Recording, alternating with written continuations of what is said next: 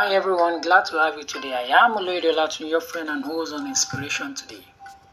One of the messages that I preach with the same energy and passion and still follow, like timing, integrity, hard work, is punctuality among others.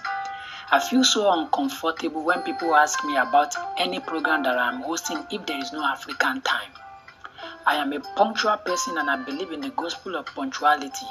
I don't usually honor people with my punctuality again, especially when I have known you as a time waster or an unrepentant latecomer. I agree there are times when situations will get out of your control, but the way you apologize to people you kept waiting or how you make up for the delay or lost time shows how sorry you are and the value you place on people and organization time. William Shakespeare said, Better three hours too soon than three minutes too late. I know you won't like that. People will say, make them not say, now me mm, first come. Mm. So what? We will be having a meeting and people will be at home watching the update online or on WhatsApp group. The moment they notice others have arrived and asking for the rest, that's when they will decide to go to the bedroom to prepare for the same meeting. Yet their house is not close to the meeting venue.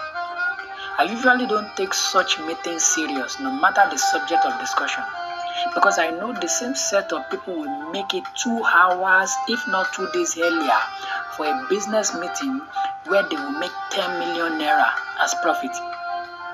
So, note people are punctual only to meetings they termed important, whether they like it or not, even if it is a religious meeting.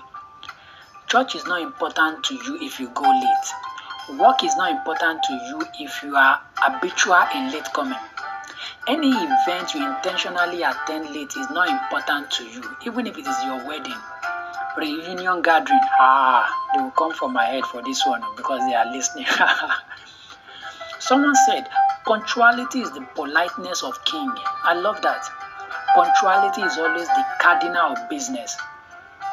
Some folk will still come late for an online meeting that they can access on their phone. They feel important when you start looking for them and asking of so and so, where are they? Because you are the chairman, you feel it is right to walk late to the boardroom meeting after everybody has seated. If you get there before everybody and take your seat, will you reduce your prestige, honor, or position? I don't know. I am sure you have heard it and said it many times too that punctuality is the soul of business. So you are intentionally disowning the business with your lack of punctuality. So imagine a soulless fellow. Except now that my work is flexible in nature, work at home, field, anywhere, I have been an early riser and late sleeper if there's anything like that for years. I go to church early enough to be punctual. Same for work, business meeting and all. I used to work in Ibeju-Lekki sometimes in Lagos and I live in Otago State. When going on Mondays, I leave my house around 3.30 a.m. because I need to cross one principality bridge called Third Mainland Bridge before 5 a.m. Most Africans don't value and respect time. People will come late for a meeting that is supposed to last for two hours, let's say two to four, and we still want to close by four. Cultivate the habit of being punctual. Some advantages of punctuality are it shows that you are organized, you are a dependable fellow, it reflects professionalism and attention to details.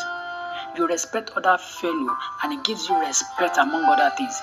Any meeting you see me attend late, it is because I don't take them serious again. Change your habit and be more punctual this year and it is bye for now.